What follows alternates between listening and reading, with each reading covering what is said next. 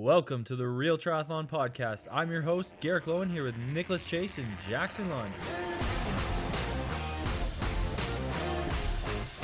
Welcome back. Today I have an amazing guest who's been connected through me and our team and our my friend network for a long time. We have the founder of Magic Five, Rasmus Barfred, and honestly, so good to meet you. Good to see your smile over there. Glad you're smiling right now and you're excited to be here. I'm very excited to be here. Thank you for having me. Of course. I think uh, over the past maybe three years, I've, I'd say, exclusively been using these products, and it, it's always been through you're all sending me awesome stuff. I, I really haven't had to pay for much. So honestly, it's uh, it's been a pleasure. I've been able to help other athletes deal with a lot of swim issues with your goggles and your product. But you're more than to me, it's more than just a, a, set of goggles. I think the history that you all have built, seeing you on Shark Tank, knowing where the innovation comes, and as somebody who's also trying to build something in this industry, I, I really respect it. So first off, you know, thanks for all of your hard work to get your company to this point, to, so we can talk about it. Appreciate it, thank you for for your support in that process and you know making making it happen. It's uh, you you have to be lucky to team up with some good guys and girls yeah. out there to make it every make everything work. Doesn't come from by itself. You're right, and anybody who is sitting in that chair that you're in right now knows that the, the level of legwork to get a team to work together is is is pretty tough. Yeah, and it's never a static thing. it's always so. Moving.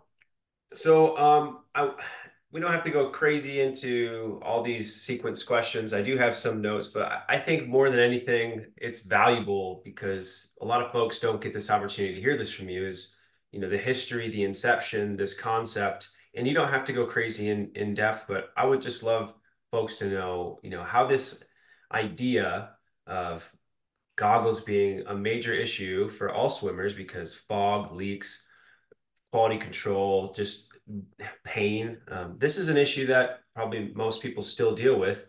Um, how did it happen for you, and how did you decide to make custom goggles? So it's um, it's a good question. It it started back in late 16, um, but I think the the precursor to that, and to give a little bit of context from what what was going on in my life before 16, um, I um, when I was 18, I started my first company with one of my current co-founders, um, or the guy who was also on Shark Tank. Um, he was uh, uh, kind of he developed that product, and I took it, scaled it up. But after four years, decided, hey, we're not gonna move this further. It was a SaaS product, B2B software that we sold. Um, it was, a good business, but we were restricted to only operated in Denmark were driven by some legislation. So we were waiting on the whole European market to open up, and it never really happened. So we decided to scale it down.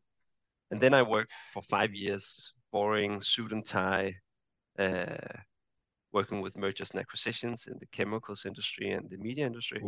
Um, there's a good learning curve, but it was mm. also not for me to be uh, to walk around in fancy fancy clothes all the time. Um, and then one day, Bo called me, uh, and it'd been a while since we had our first business together. Um, he called me and wanted some advice on goggles. Uh, he was training for his first Ironman. I'd done a few Ironmans at the time, and um, and he was in this training camp in uh, Lanzarote, um, and he forgot his goggles, and then he couldn't find goggles at the training camp that was like bearable. I think we've all been through that cycle of going through a lot of different goggles and then finding the least worst and kind of sticking to that. And then you kind of create some weird relationship because you can stand that product. Um, so he lost that product that he could stand and then he couldn't find any. I couldn't really swim for two weeks. So when he got back, he called me um, and he was like, Rasmus, what goggles do you use?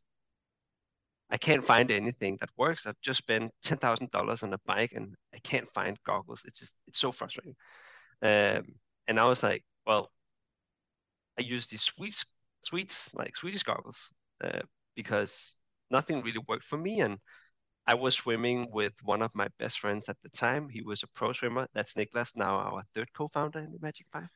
Um, and I was lucky to swim on his team. Um, with his team, I was way slower than they were, obviously, but uh, they all use Swedish goggles. So I was just like, well, that's what you do if you're a swimmer. So I did my Ironmans and my 70.3s and everything in Swedes uh, because that's what I learned from from Niklas. Well, and just to be very transparent on what my understanding of this the Swiss goggle is, it's literally just a piece of hard plastic yeah. that, that is just forced very Yeah. Elastically right in your eye socket, like painfully. It's terrible. It's terrible. It's like it's probably one of the worst products out there. But on the other hand, a really good product because it's super adopted. If you look at competitive swimmers, look up like any uh, like uh, records from big swim meets and whatnot. Vast majority of those guys wear the Swedish goggles, ten bucks on Amazon, kind of thing, right? And but back to your question on how this came about, you know, Bo had this problem when he was in training camp. He asked me for advice, and I was like, well, didn't really have a good answer. Then I we we sat down with Niklas, the three of us, and Niklas' first reaction was, well, people use these Swedish goggles because your face gets molded to it over time. I was like, what? that Ooh, doesn't make that- sense. That's like the golden ticket right there. We got to Yeah, fix exactly. this. Exactly, yeah. And the interesting part, the in- interesting like let's say realization ca- came after a few weeks where we then you know dived into the market and tried to understand like how many people swim, what does it look like. We obviously knew about the triathlon market because we were part of it ourselves. Um, we knew about the competitive swim market because Niklas was competitive swimmer.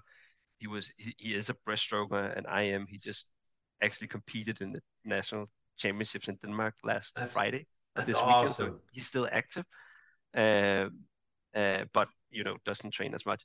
Anyway, we I think the interesting realization came when we were like, it swimming is such a big market when you look at how many people swim for fitness purpose, and then you add the triathletes and you add the competitive swimmers, and they all have that same fundamental problem that the first thing, the reason why you wear swim goggles is that you don't want water in your eyes when you swim.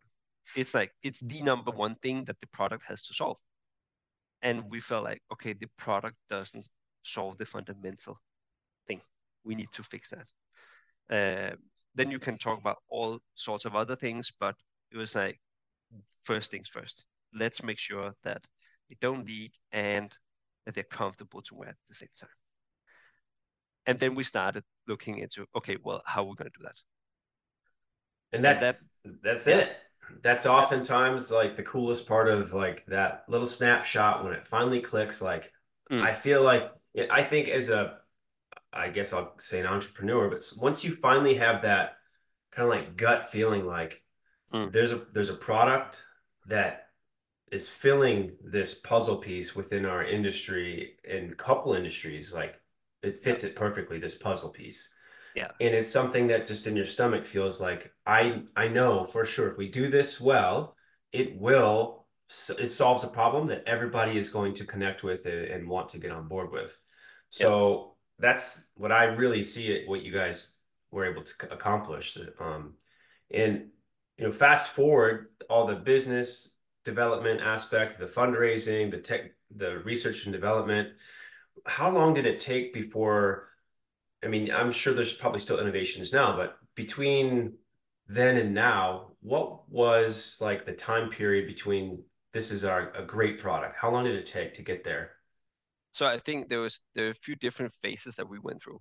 Um, the first phase, people might recall, some people might recall that we did a Kickstarter campaign to like get us off the ground. It's also we needed some ammunition to convince our wives that we should move from Denmark to the US. So we kind of needed to test the waters and see that it was not just us who had a good idea, we thought, but that someone was actually interested in the market. Um, but before we did the Kickstarter campaign, we had to uh, lay the foundation of our technology. We had to be sure that okay, if we get enough customers and get enough data on people's faces, we can do this. So we started out by first developing the scanning technology, like that actually allows us to get the data of your face. No, that was not a commoditized technology we could go out and license in the market. So we had to develop that from scratch. Um, then we had to develop the, this is like very, it's pure RD, right? It's not like we are building a new type of website or it's, it starting on a whiteboard and thinking, okay, mathematically, how do we, how do we do this? And how do we then develop a code that can do it? Um, so the fitting technology basically goes in and or understands how should I position the goggle on Nick's face, yep. on Rasmus's face, and someone else's face. That fitting technology is dependent on data. So the more experience it has in placing goggles in someone's face and getting being told did a good job fitting technology, the better job it will do, right? You call it uh, machine learning or whatever uh, but it's basically a data question. The more experience, the, the better product you get. Um, the first 2,000 customers we got on Kickstarter, they didn't get a good experience. One of they the things they were pissed. They were not like directly pissed, but I would say we.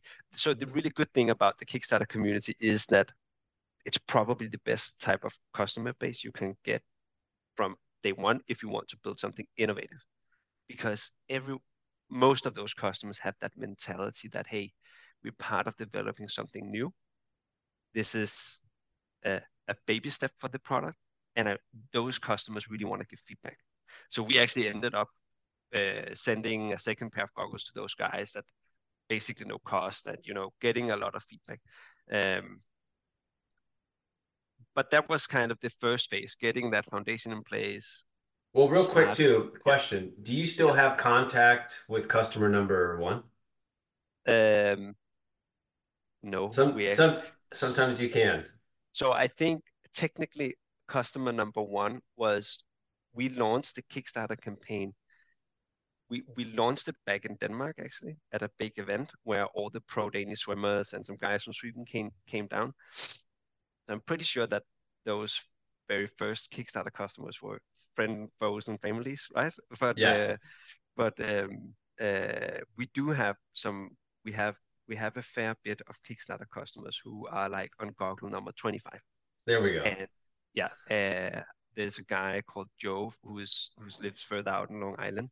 Um, he uh, like he's a, um, a process production engineer for big chemicals company, um, and he's like the amount of feedback that he has given on how we could do QA, how we could do this, how we could do that. It's just like tremendous. It's, it's uh, just free advice from a very good source. Yeah, exactly, exactly. But um, yeah, but I think um, so. It's kind of that whole first phase: develop the technologies, like being able to deliver and fulfill the products. When we reach customer number 20, 30,000, that's where we started really to see a tipping point in okay now the amount of goggles that we refund because we say hey we can't i'm sorry we can't make a product that gives you a wow experience that got down to like around five six seven percent um, and that was kind of the, that's where we started to look at the data and said okay now we have a foundation that's that's really big. Now we're on customer 100 number 185000 uh, and we the refund rate that we give because if people don't like the fit is two two three percent. So in business terms it's nothing. Uh, it's a, a it's a level that we're super super proud of yeah, I would I would like to see the return rates of other massive companies, and you're probably in a great spot considering customer service. And I know somebody within your customer service department; they do a fantastic job. so I think I think uh, that process that you've vetted over and over again through all these customers, and and I think that was probably one of the things I had heard through just talking to people about the Magic Five, like what has your experience been? And I know there's, man, there's just got to be ups and downs with production and reliability. You guys had some nose piece issues that you've mm-hmm. squared away. You've moved production facilities. Um, yeah. and, and this, all this shuffling just must be just so much work. Yeah. And, and you can say it's, um, if you took a, all the products that we sell and ship are custom made. So we have someone who physically takes the goggles and custom make them by using a robot, right? And it's a um, it's a super lean and mean production machine to make swimming goggles, but it's still a custom process, right? And it requires a lot of tenacity and blah blah blah blah blah. Then from a Q&A and and and business side of it, my our task is to make sure that we implement structures and everything to catch uh, if there's any issues or make sure that we the anomalies. Yes, exactly. But they're always going to happen. When we when we get hundreds of customers each day, if I refund two or three percent, it's four to six customers who didn't have a good experience, who might go on Facebook and complain or whatever. And that's part of operating and driving uh, the business. Then we are lucky to have an amazing customer service team. Uh, um, uh, but it's always going to be part of the business. Um, yeah. I'd say that the whole customer service and uh, we have a deep dive process if someone doesn't like the if they don't get the that wow experience mm-hmm. um, then we ask for feedback and like where did it leak that process seems cumbersome and like how why do we want to go that far for a $50 product a $60 product but for us it's really it's the way that we best understand where and when doesn't the technology work? Or why didn't the scan come in in the quality that we wanted it to come into? So for us it's that it's a very qualitative way of getting the feedback and help us improve the, the product. Um, I, yeah. I think right now that's probably the the best part about what you all do for your customers. And we have a similar other i guess there's similar things in the industry that just the triathlon industry that are becoming very custom made whether it's your front end or your your aero bars measuring specifically molding shoes molding feet. And within what you're doing i love it because at no point are you like i'm sorry we just can't fit a goggle to your face. You're like, let's do a, a hundred scans and let's figure yeah. out how we can make this work. And this is mm-hmm. an investment because our technology can adapt to you. We can adapt to the next person and solve a problem before it's even happening. And I think that's probably where there was a lot of stumbling. And now you've got critical mass where you're like, because I think even a couple times, um, the the product being so, you know, it's it's a weird space, right? Because you're making a custom goggle and in the in the customer's mind they're like well when i get the goggle it should just be perfect i shouldn't have to do anything but with any product there's also some still how you fit it personally if you mm. i always take my nose piece and i go to the minus one nose piece so yeah. i so that always has made sure that nothing's been a problem because i have a, a bit of a narrow bridge so it brings it yeah. just a little bit closer where the where it didn't quite get into the socket so that's yeah. where i think customers also have to understand what you're doing is getting them 99.9% of the way and they've just got to make sure that they use the goggle properly. And honestly just to kind of pat you on the back like in the pool invisibility in the open water fogging anti-fog like i have been fortunate enough to be with you all uh, long enough to know that like i'm not going to be running a pair of goggles for like six months at a time. I'll probably run a set of goggles for like a couple of months, then I'll race in it, and then I'll use it back in the pool until mm. it's deteriorated. But I honestly haven't put a set of goggles through the total to where I'm ever throwing them away. I just kind of like recirculate them. Or with your new anti-fog product, it's not really mm. new, but it's just more on the front lines now. Yeah. I'll use that like two or three times for one mm. goggle in the week and then like the goggle readapts to that that barrier that's put up for anti-fog and it's yeah. pretty much never foggy again. So yeah. for me i think it's the customer also has to understand like you've got to be part of this product. It is yeah. very vital just like you clean your bike just like you take care of your gear. Like this is a gear uh, aspect that you need to invest in after you buy it because with your time and, and maintenance because it's just not it's not you take care of your gear and it'll take care of you. That's what i would say. Yeah. Yeah and and you know that's it's it's a funny thing that we see too that it's uh some like few of the customers that we that we get they they expect to get a product and then they can use it for the rest of their life. But you know it's a um uh when i swam a lot when i did triathlons now i don't swim that much anymore. I swim a couple times a week. Uh if can't mess up that family, hair man. if family and kids allows it huh? Uh, but um uh like I would change my goggles probably every six months with the amount of swimming that I did. Um, and yeah, it's uh, it's just uh, the natural part of it. Uh, even those hard plastic cups would have to be changed once in a while. So, yeah. Yeah. So I have a bit of a question about the goggle industry as a whole. As a whole, yep. as we yep. know, there are some big names making goggles. Um, they have mm-hmm. been for forever. And when a very small company with a very custom product comes into this very dominated market. To me, it feels like the eyewear market, where most everything, even all the smaller brands, have some stake owned by like an Oakley company, even the company that owns Oakley. Mm. Yeah. So, did you experience hard times getting shelf space, or I mean, I know you can't really put yourself in the modern swim store like just a goggle on the shelf, but did you yeah. experience any pushback from the players at hand like hey don't disrupt this market man. We've been doing this for a long time. We're selling shitty goggles to everybody and they don't they haven't caught on yet. Has anyone come at you um no not really to be honest. I i also think that the that the players in our industry is um uh there's not that many players if you look at the compared to if you look at Europe and the US, every year, seven, 70 million goggles are sold, seven zero. It's a lot of products, right? Yes. It's just a low value product. So the market is not that big. Um, the big players have been, we have talked to all of them. We are, I think, really good terms with them.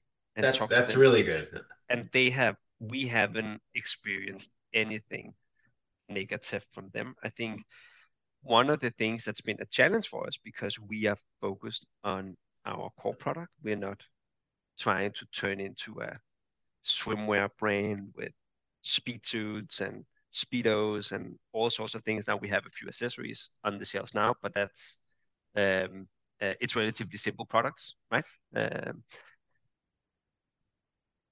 the challenge that we've had is that when we've gone to swim teams, not triathlon teams, but swim teams, we we come with like one or few products in the package, right? Where if you're a speedo, you'd come with 30 products in the package.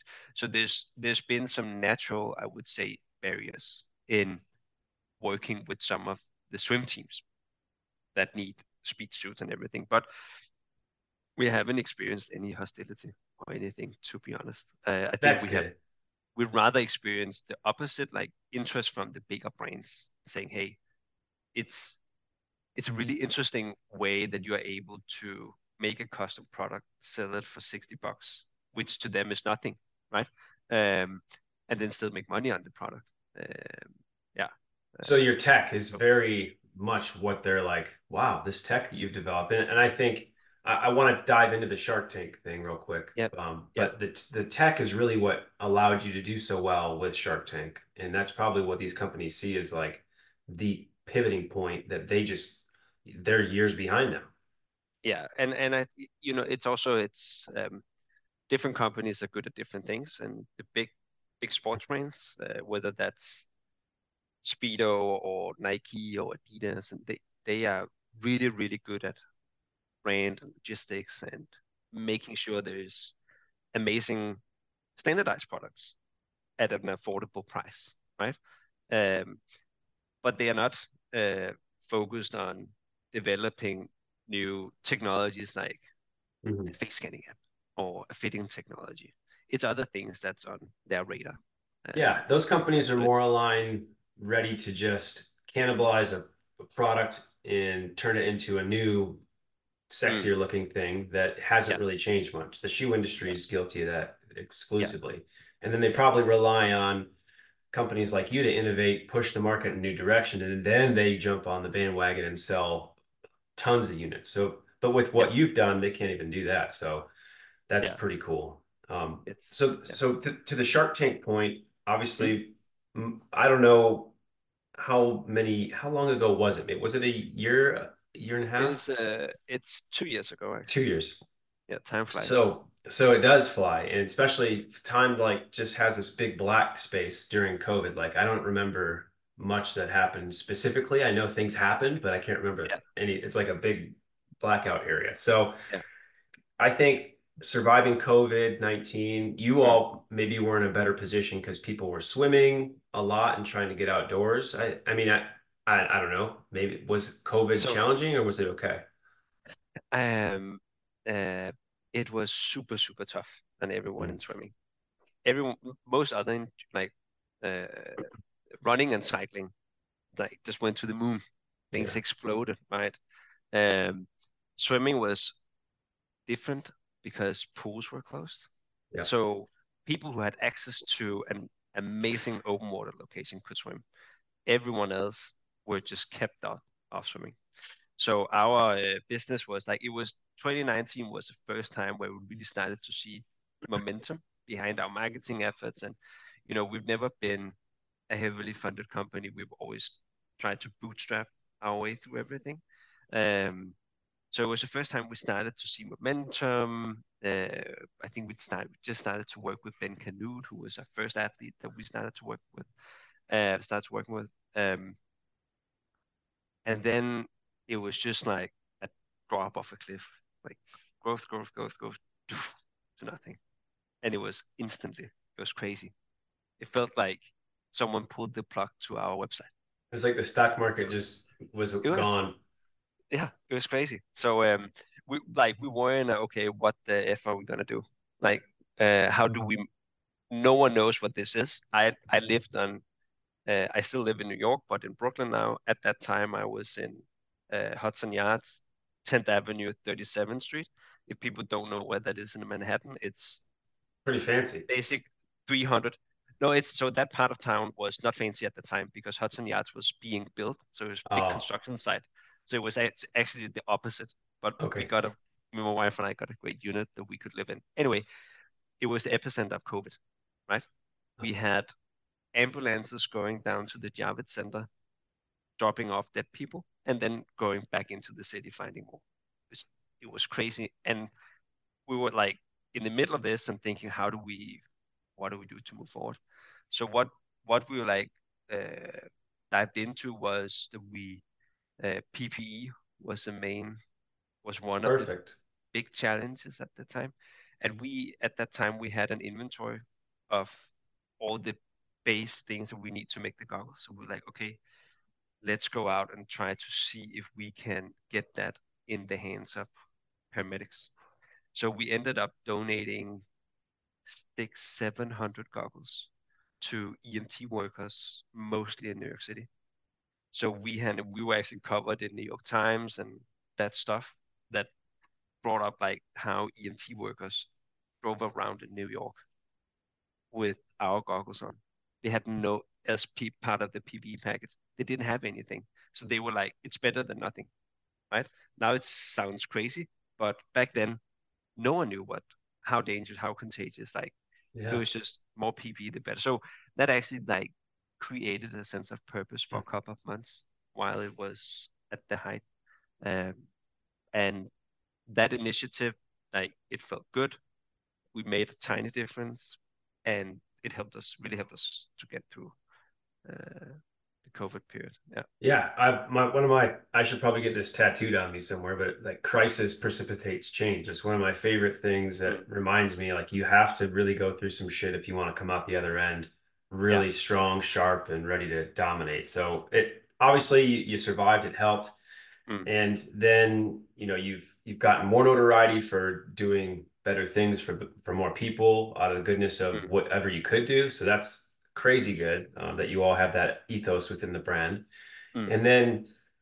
You know, the sh- back to the Shark Tank thing because I, I still want to make sure we get a little bit of that. Uh, how mm. how was like was that really we could talk about some quick show things because I've like actually, who hasn't thought about I want to take this on Shark Tank.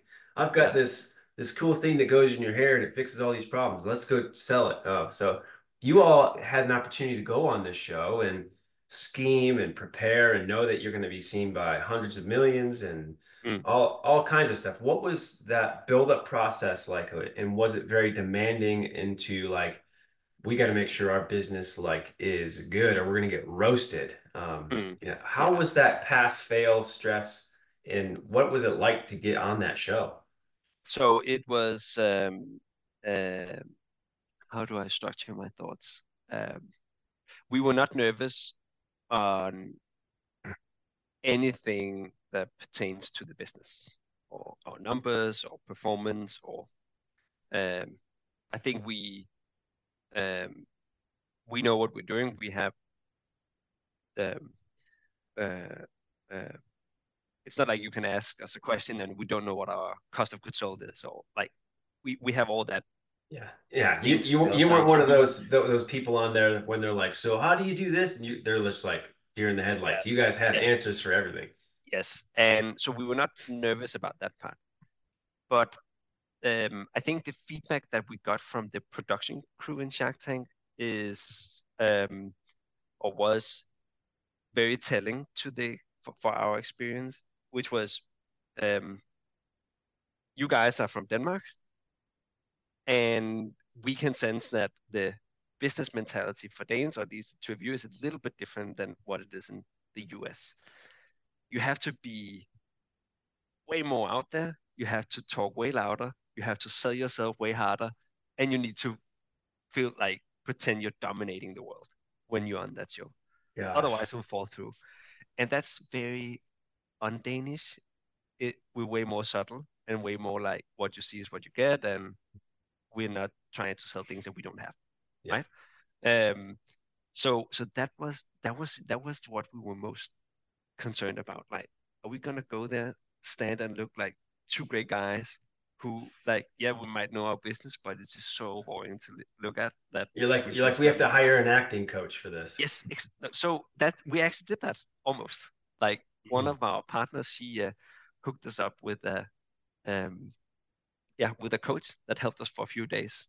Like this is how you talk in sound bites. This is how you do that. This is how you, and this is your posture, and blah, all those types of things.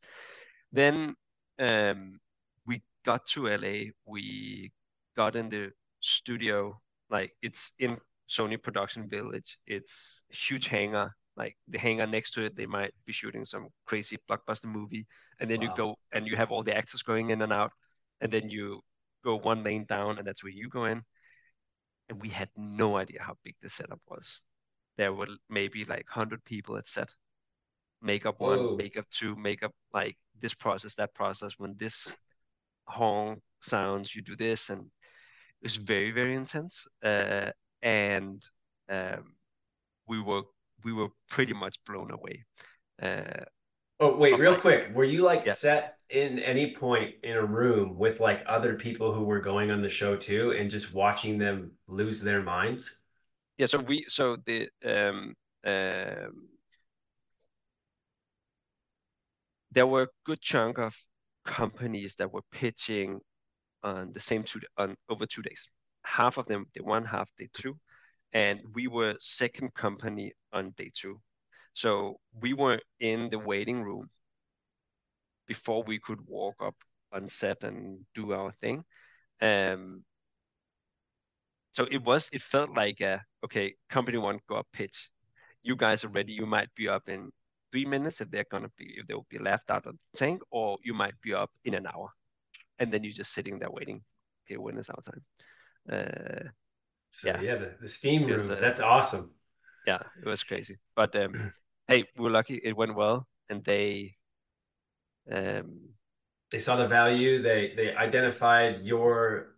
I I don't I didn't go into that episode thinking they would be so enthusiastic about the tech because in my mind once they once they made that point too I was like how many people do have scanning software like it can't mm. be a lot I don't know if you guys have patented that process or if you have rights mm. to it or not but it seems like how many things so, can you put on your face? Custom anything? Nothing. And that that was the interesting bit. And I think one of the things that they also, particularly Mark and Nirav Tolia, caught on to immediately was the scanning software is one thing. That's interesting, but that's something that um, there's a lot of techno- different types of technologies around the scanning. But look at the scanning as it's just the way we get the data. Mm-hmm. It's everything that ha- happens after that.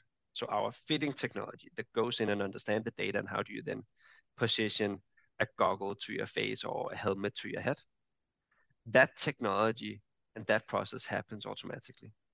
And that was a trigger point for them because other companies that try to do custom whatever based on a scan, they can they can do use somewhat the same scanning technology as we have, but then they manually go in, look at the data with their eyes, and try to fit something on your face or your feet or whatever it is. Mm-hmm.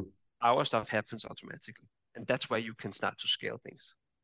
Yeah. So our our fitting technology can handle uh, 2,000 goggles that we sold in Black Friday, and it does it like this. That's right? crazy fast. So we like not literally like this, but very very quickly, right? Um, and that was the trigger point when they saw that, and they were like, okay, if you can do goggles, something that fit very meticulously in inside of your eye socket, then there's so many other products that you could fit. Like I heard that, I heard one of the big um, products that you all have been told that you should do custom is probably like a CPAP machine. Um, mm-hmm. Just because the face mask is always causing problems for users who have to sleep with that all night long. So the yeah. applications for what you've already done are, are quite scalable. Yeah, yeah, exactly. And that is, um, you know, that's what we're excited about. It's also what the partners in the companies, uh, or the company is excited about. That um, how do we how do we take this from a goggle product to a goggle company to something that uh, where uh, 10, 20 years down the line, we have 30 products on the shelf where those products have a very, very clear, unique selling point around customization, creating a better fit, creating a more comfortable product, or maybe a higher performance product because it simply fits better. Um, I mean, the the question is like, what else can you scan and customize? I mean, what's next? Yeah. Like that, it's anything. And I think it's you know it's uh um it's uh uh basically anything, right? So the question is just what should we do, and what should be prioritized and that's mm-hmm. a hard question, um, and and a, and a, and something that we're spending a lot of time on. Uh, yeah, and and of course, yeah. that's the that's the future. That's that's way ahead. Um, but mm-hmm. current currently, I think with you've you've identified a hole in the in the industry. Mm. You've worked tirelessly. You've made it through COVID. You've pitched on Shark Tank. You've gotten to a level of success where I think the industry understands where you're not going to go anywhere and you're obviously successful. So mm. it's kind of like now, I think there's a point where you're all like, what else can we do? Low level, low hanging stuff to be more valid in this space. And that's where I wanted to kind of deviate the differentiation between swimmers mm. pure swimmers, pool swimmers, competitive swimmers, and triathletes. How are you navigating those two markets, and and are they significantly different? Um, they are. Uh, they are significantly different in the uh, for for a few different things. One one thing is that triathletes are as a uh, not the not the athletes. I'm not thinking about the athletes, but the triathlon market people are much more inclined to try new things, spend money on gear. It's a big part of your Ironman journey or 70.3. You get excited about your new helmet or even your new fresh white socks or whatever it is, right? Um, swimmers have a different approach to the sport. It's much more a minimalistic approach where they pride themselves that you don't need that much to participate, right? The speed suits that was a big thing. I think it was in an 08, uh, the Olympics. Yeah, then they had to ban a bunch of those. Banned, right? And probably for good reasons, but it's a, it's just a completely different mentality around product and gear. I think for us, uh, we, we're focused on triathlete, triathletes and and competitive swimmers. Um, the bulk of the market is in the recreational market. Your average YMCA pool goer, that's where the where the the, the most where the most customers basically. Um, but triathlon is great. It's a community. It's people talk. Uh, it's uh, people train together. Uh, yeah. So no no real pros and cons of each. It's just different because triathletes probably a better test market than swimmers who you're probably going to have to really absolutely prove that they need this above a pair of mm. pain yeah. painful terrible Swedish goggles that they yes, have come to love. The main difference or the main difference when you look at the sport and the is that swimmers love to swim. Yeah. Triathletes, triathletes love to bike and run. Right? yeah, that's fair. And swimming might not be the favorite thing.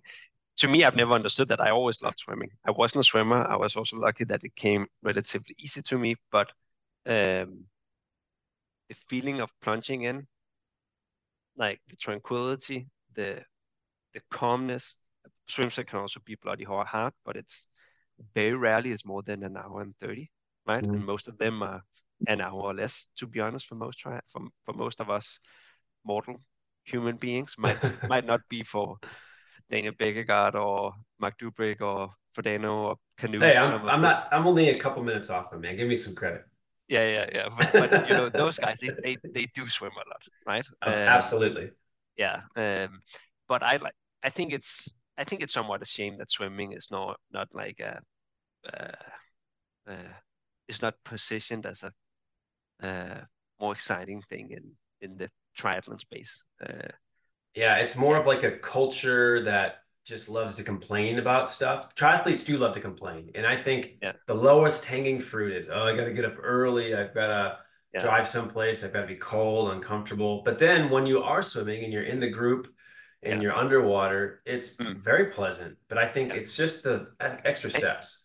But and I think one one one thing that we're trying to do through some content that we some of the content and education stuff we do online, we're not moving into like uh, the video and content business and want to sell you coaching packages at all. That's uh, we'll not do that. But what we really believe in, and I think this comes from the swimming side of things. I I've been on a I've been swimming more on a swim team than with triathletes. Um, put put things in perspective. I'm uh, 50 minutes on an Ironman ish on the that's, swim. That's perfect. I've, I I don't think I have like the amount of times that I've done a three times 1K. And that I don't think I've ever done it. All my swim sessions are uh, three times 50 meters. These drills, this that. You know, it it's like a swim team where there's much more play and you have a lot you have tons of different exercises that you do.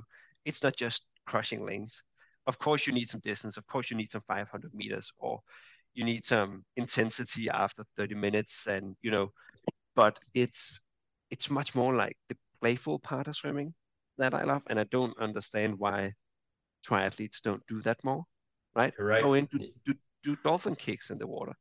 Spend 20 minutes and doing uh, catch drills in the front here and at the back you make you a way better swimmer right uh, you are you are speaking my language because i was i was a master's coach in florida for two or yeah. three years coaching all kinds of adult swimmers which is yeah. very difficult and for me it's the same concepts that you're talking about right now like swimming doesn't have to be just 10 by 800s and terrible it has to be very versatile. So it when I I my my swimming, I have two kids, the business to run. My swimming is really like highs and lows, right? I'm off for six months where I don't hit the water, and then I'm back in for six months, and then I I swim pretty, or three months maybe, and then I swim intensively, right? Um, the first thing that I'm always after is the feel of the water, exactly. water feeling, and I don't bother spending more than 30 minutes until I feel like, okay, now I'm getting it. Now I can feel the water. And then I can ramp up my sessions, right? And swimming is way more about that side of it, the technique, the feel of the water, your positioning, than what does your swim pro like what does your swim set look like? What are your times? Boom, boom. Again, those top level guys, Dubrick, uh, Kanute, Frodeno, Bækkegård, the really good swimmers, they want to know where they are on the 500 meter or the 1K or how how do they feel. For all the rest of us, if we want to have a good experience in the water, it's not about the pacing or how fast you go on your 100 meter. Doesn't matter. It's a feeling. Then you yeah. will go faster, right? It's that feeling. So you need all the tools to make swimming fun and make it enjoyable. Then you'll be a better swimmer. Yeah, that that makes sense. And then having an ecosystem that supports that, eliminating problems mm. like having to stop at the end of every mm. 50 or 100 and lick your goggles and put them back on or every rest set you're just fumbling with goggles fumbling with goggles that was the other part of being a master's coach where i was like how many times can you act like you need more rest because you're just fumbling with your goggles like yeah, yeah. i know yeah. i know the goggles you could i've seen barely your eye socket through the fogginess of your goggle how are you seeing underwater like terrible. Yeah, exactly. Um, so that's that's fantastic. Like the inception of this this product the your personal founding views um, as to how this is going to work. You've got a knowledge and know-how. The markets the swimwear market is huge. Obviously that's going to continue to grow as more people get familiar with this. And eventually have you ended up being able to work with any swim teams on on a whole that every swimmer is pretty much like we've all got custom magic fives we're yeah. we're pretty cool so yeah, we definitely we work with swim teams. Uh, we have more triathlon teams, but we also working with swim teams. Uh, where I think if you've gone to the Danish Championships last weekend, you have, have a it, lot of the Magic Fives. Have uh, we seen them? Are we going to see them in the 2024 Olympics? Yeah, yeah, yeah. I yes. don't know how many we have like confirmed athletes at this stage. It's still pretty early for the swim for the swimmers to be qualified at this point, but we have uh, Kasia Wasick, Polish swimmer. She swam all her life in the US. She has the second fastest 50 meter freestyle time. Whoa. Also, like, she's a fast she's chick. so good. Like, any triathletes would like she could uh, she could oh. outswim you underwater just by kicks. Yeah, right? just seeing it's, the uh, times that these pro swimmers do versus what yeah. we do, I'm like, well, yeah. man, I killed myself for a a, a double O for hundred yards, and yeah, they're like 48. Like, the best thing would have been to throw her into the mix when uh, when Mark wanted to uh, to to do that start with Jan on the and the race, right? If if she had been there, they would have looked like uh, high school kids. Yeah, let's do a real swim. Yeah, that, exactly. But um, yeah, we do have some Olympic athletes confirmed. Um, I um, I think we are two or three at this stage. Um, That's great. But uh, I'm I'm sure there'll be more. Yeah, the athlete buy-in is the most valuable asset you all have. You have for sure t- taken, in my opinion, some of the best triathletes and given them goggles, and they love them. I mean, Ben Kanute's a good friend, and I know he's been on them forever.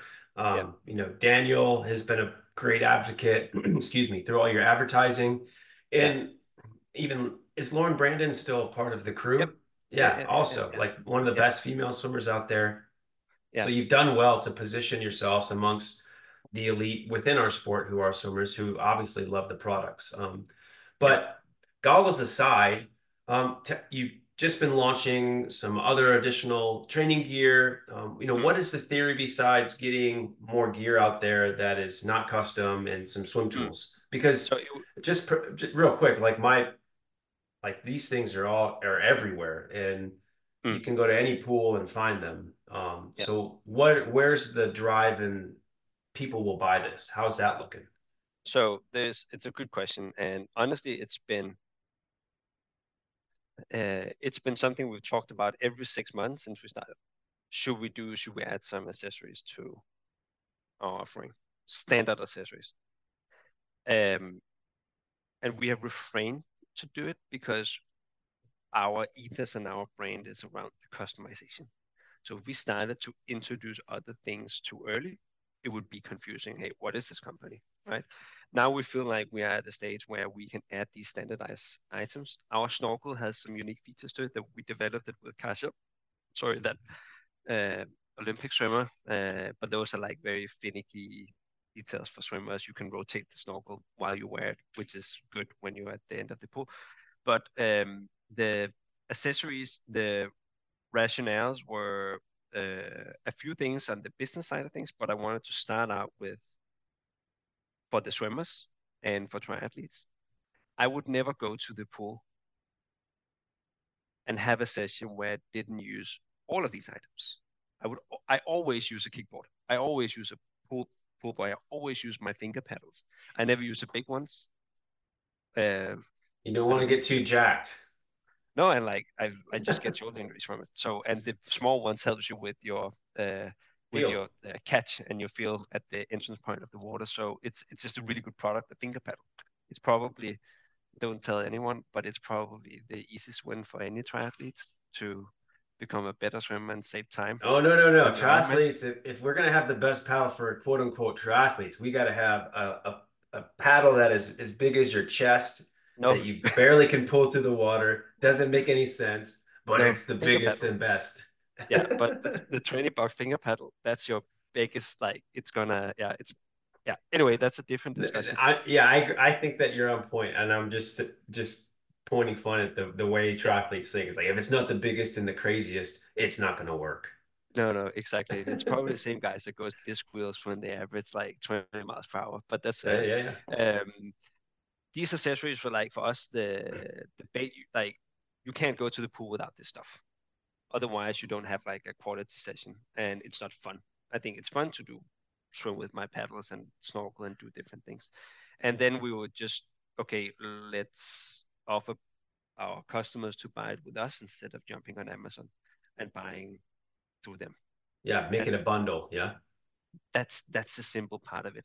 And for us you know if someone if people buy products for like 30 40 50 100 bucks more when they check out it's a huge difference to our metrics yeah the margins change quite a bit.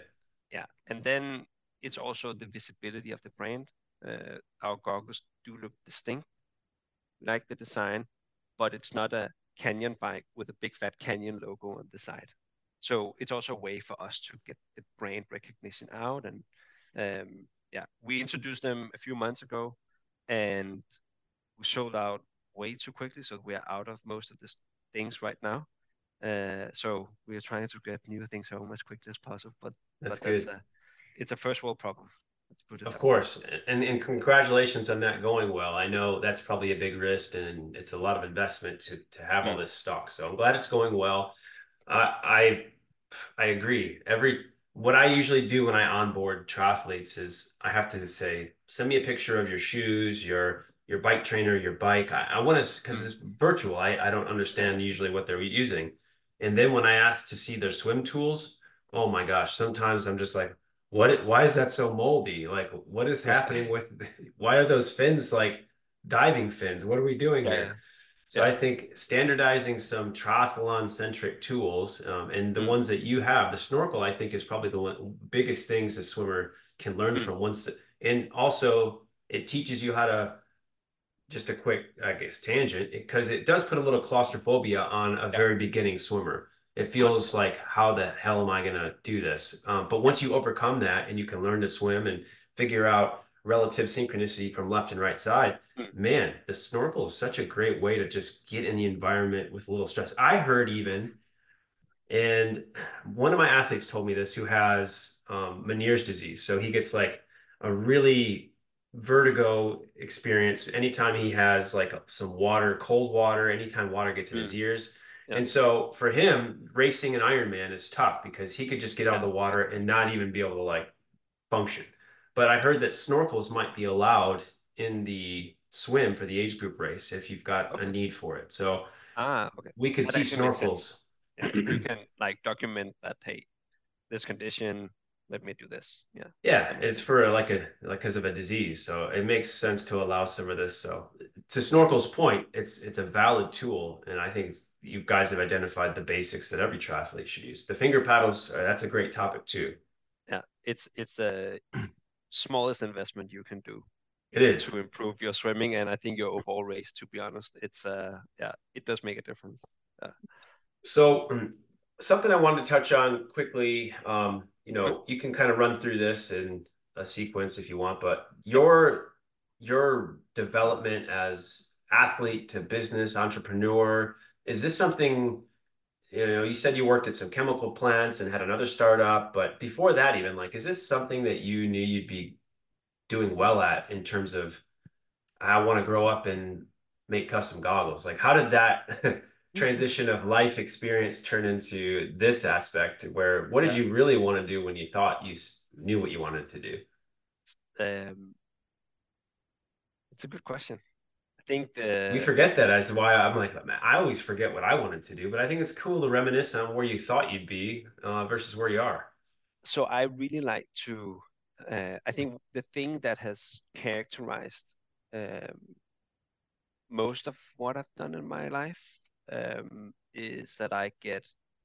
Um, uh, I need to to uh, to move and create create things. I'm not a creator as a content creator or uh, building things, but I love to keep my houseplants, right? I love to see them grow. I love to see the business grow. I love to start up something and then execute and, and be part of that, uh, move things forward. Um, Well, your fiddle leaf fig tree behind you looks very healthy. and it's one and I think we have six in the office. Oh, That size. nice. Yeah, don't don't let don't let me get into that. Um, but um, uh, it was actually some fig trees we bought like at a place that sold dying fig trees. So I took them in. It was like a nursery, and then them back to life. So uh, I great. feel good about myself. Yeah. Um, anyway, I think um, the uh, and there's some connections to triathlons and why I got so hooked on that sport. I I was I came from soccer, then I was challenged by my cousin to do a bike race in France, La Marmotte, where you go over, uh, you start up uh, um, uh, Col de Glandon, and then you go down, do Telegraph, then you do Galibier and d'Huez. It's an amazing race, pretty tough. Still, they still have it. Yeah, yeah, it runs every year. I've done it Wow. four four times or something like that. Uh, but that was my first venture into endurance sport and got me hooked because I got hooked on the process, right?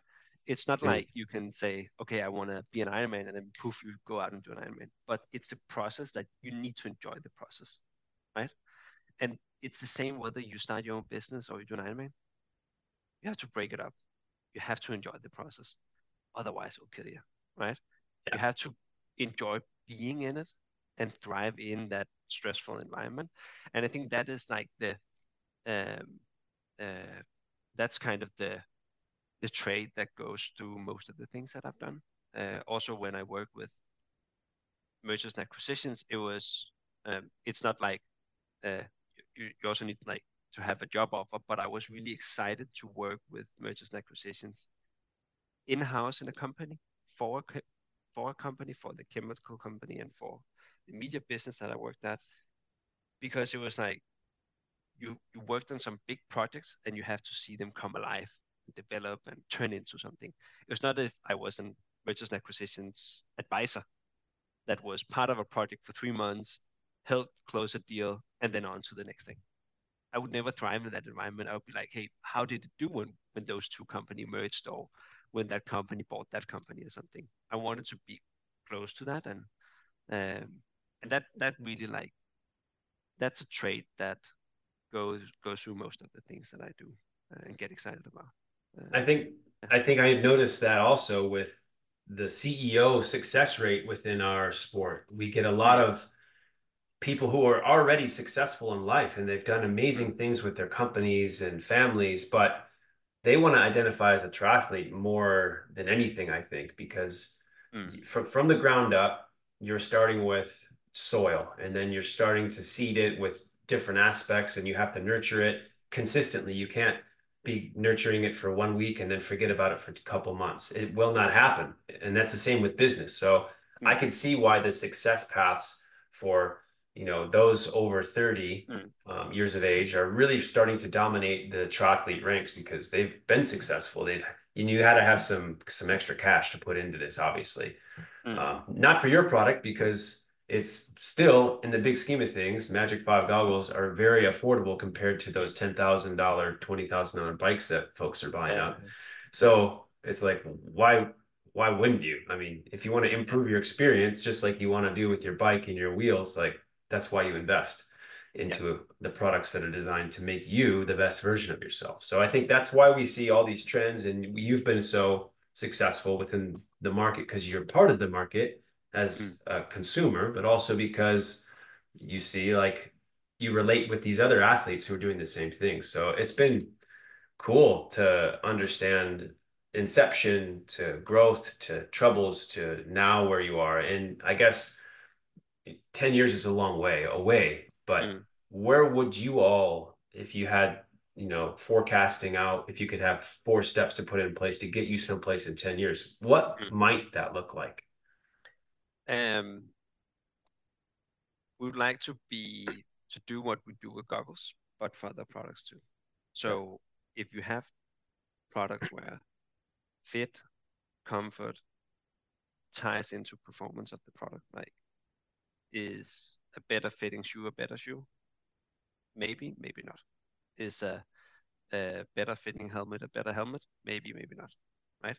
Um, but how do we turn our company into a destination that you go to to get the product where customization makes a difference? Uh, so we will never be, or you should never say never, but probably never be a direct competitor to Nike and Adidas, right? It's a completely different mass market, 5,000 different products on the shelves, right? Um, but if we could stand next to them, a smaller drop in the ocean, and only have 30 products, but all those products and everything you get through the Magic 5 is differentiated based on fit and comfort. And, and that leads to a better performing product that's that's our vision. That's what we want to do, right? Um, yeah. Uh, I have one of your, I have one of the technology pieces you should invest in right here. I'm ready. Based on personal experience. so here you are. You've uh, you're an athlete. You're moving all the time. You're. I'm standing right now. Uh, you're sitting. Mm. Sitting is the worst thing ever for a triathlete, for an athlete, for a person how do we develop and this is going to be funny i'm sure but how do we scan the sitting area to where we develop a custom sitting thing that supports my posture and spinal columns to my body on an airplane? Because i like if i could not ever air travel if i could teleport and it would cost everything i ever owned i think i would just do it. Because yeah. eight eight hours to 10 hours to 24 hours sitting in between air travel like I would pay any amount of money to to make that experience better. Yeah, well, it's a it's a good um, it's a good uh, it's a really good point. I think that uh, we have some low practical barriers that you got to scan the butt. Exactly, and it's a little the same when when when the female swimmers has reached out and said, oh, "I really want to get like a custom swimsuit." Like, yeah, that's a really good idea, but then you need to scan the part yeah. of the body where customization makes a difference. Like, we're not in that business yet, guys. We're not doing it. Yeah. so uh, a lot of people also, when we announced our partnership with Canyon, there was a lot of discussions online that are oh, they gonna make custom saddles? That's not what we're gonna do. I can, I can, I can. I'll announce that. I can't say what we're gonna do with them. It it is super exciting, but um, there is someone something to the behind of the of the body that would be interesting. Uh, yeah, I just hate yeah. sitting so much. It just ruins my entire flight sometimes. Cause try, I don't know. I have like, I hate the airline industry with how they package us in like worthless sardines and just give us mm. peanuts and expect, well, we upgraded you for an extra three inches of yeah. comfort. like, yeah. so, anyways, that's a tangent. But um, I think you're right. Part, partnerships aside, um, the Canyon announcement, I think that's great to bring that up. That was cool. Um, obviously, a very driven company for performance and eliminating all the barriers that people just are easily avoiding um, with their technology and, and partnerships. So can't wait to see what happens with that. Yeah. Um, and hopefully, hopefully it's awesome. And I'm sure your your athletes that are patrons to Magic Five that are professional. I mean, I'm sure they're going to help skyrocket that growth. I think I think we have a lot of things in common with Canyon, which is. I got to ask Daniel what this is all about. Yeah, then I, I'll have to remind him that he can't say anything. Does you have an NDA? I'll I'll get in there. Uh, no, uh, maybe I should send one. no, I'm just kidding. Um, yeah. Well, I've taken a, I've taken a good chunk of your morning, so I, I want to say thank you so much for coming on. I think we've really got a lot out of this episode for for the business side of it, how it integrates, why it's a product that is valuable within our industry and the swim industry, and obviously multiple facets outside of that just for technology. And it's been proven. Like the main thing for me is I want athletes and listeners to know like this is a tough, tough industry to be in, especially right now when the economy is already stressed. And mm. still, the, the entry point to to what you all produce to make a big difference on their experience is super low in terms of investment and the customer aspect of it. What you guys are always trying to focus on the customer and make sure mm. everybody. And I know this, you know, I'm not even jokingly. I know this because I know someone on your customer service team who literally will do anything to make sure that the customer, even the silliest question, is taken care of. You know, yeah. one one thing we laughed about, and I have to say this yeah. as as a final point is, I think he told me that he got a, a question from a customer that was like, "I love the goggles; they're great. Um, I just have one question." is there a, a, set of goggles that just don't have the Magic Five logo over the lens because yeah, it's yeah. a little bit hard to see when I'm swimming when the Magic, but those little plastic plastic lens covers, they you yeah, have to remove them. Yeah, exactly, exactly. We I we, we actually had a really funny one yesterday too. Someone reaching out complaining about the goggles not fitting, and then we was like, okay, let's do a deep dive. Send us pictures, tell us why it doesn't work, and then we got the pictures back, and she was wearing the goggles upside down, oh, and it was no. just like, come on. But uh, yeah, it's uh, or or like a maybe like a six year old who is like, we don't have goggles for six year olds right now. Yeah, yeah. It's a uh, maybe it will come at some point. But, we're working on getting my thirteen year old daughter a pair though, so we're working. Yeah, we're yeah. working on that. Um, should should I just address why why we don't do kids kids goggles? Yeah, yeah, that's perfect way. Um, the way we make the goggles is um The gasket of the goggle is uh, basically cut by robots to mimic the exact curvature of the eye socket. So when we get the goggles from our first step in the production line, the goggle looks like this. Oh, that's just a chunk of rubber they got to mill. It's a three inch gasket. I'll give this to the robot, and the robot goes in with a wire and cut the curvature of the gasket wow. to reflect your eye socket. And that process happens right over here with, with four robots here in Brooklyn. Just produce goggles all the time. It means that the frame of the goggle is this size, right? This is yep. the so it has to be strong enough and robust enough to handle that machining also. Yeah, yeah. It, and and it definitely is. But the frame the size of the frame is just too big for a kid's face. So, and that's why we say, hey, this size goggle, we can we can customize the gasket to any adults. And there are some outliers that has really really small faces, and that's that's the majority of our uh, refunds. If someone has a too small face, it's difficult for for our technology. What we could do to make kids goggles is to make a slightly smaller frame and introduce that to the market. That's what we're working on. Okay. Just to give that explanation uh, that all the all the all the goggles that we make have a custom gasket. It will fit your eye socket, but we try to keep as many things standard as possible to keep the price point low. Right. Uh, yeah. So total, yeah, that makes sense. I mean, you'll have to have a completely different machine with different tolerances and adjusting between the regular size to that is probably a lot of extra work. So you'd have to have a whole other dedicated assembly process for those goggles, which is probably another large investment. Yeah, exactly. So that's what's holding what's holding us back. But it sounds like you've got the problem solved. It's just a matter of time before we see that happen. It's a yeah, exactly. It's time and priority. Exactly. Cool. Yeah. All right. Well, Rasmus, awesome to have you. We're gonna have a sequence of Magic Five athletes um, professional athletes that you all work with. I'm mm-hmm. going to bring them on also. We're going to talk about their lives and how they've integrated with you as a company. So if you're listening now, you can look forward to hearing some more about the Magic Five in the coming months as we start to dig into, you know, I don't know who we're going to bring on. I'm trying to get Jan Frodeno's cell phone number.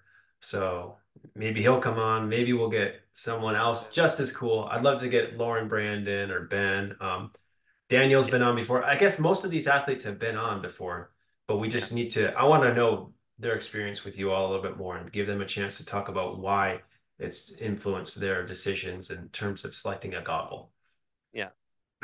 Well, I so, would love I would love to hear that from from them as well.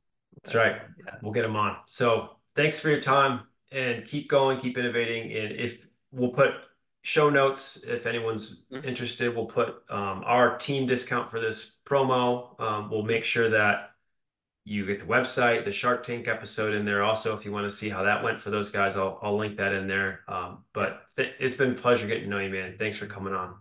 Likewise, I really appreciate it. Yeah, and Christmas is just coming up, so you made a lot of time for this. I appreciate it. Uh, it's good. It's all good. All right, buddy. Thank you. Okay. Thanks.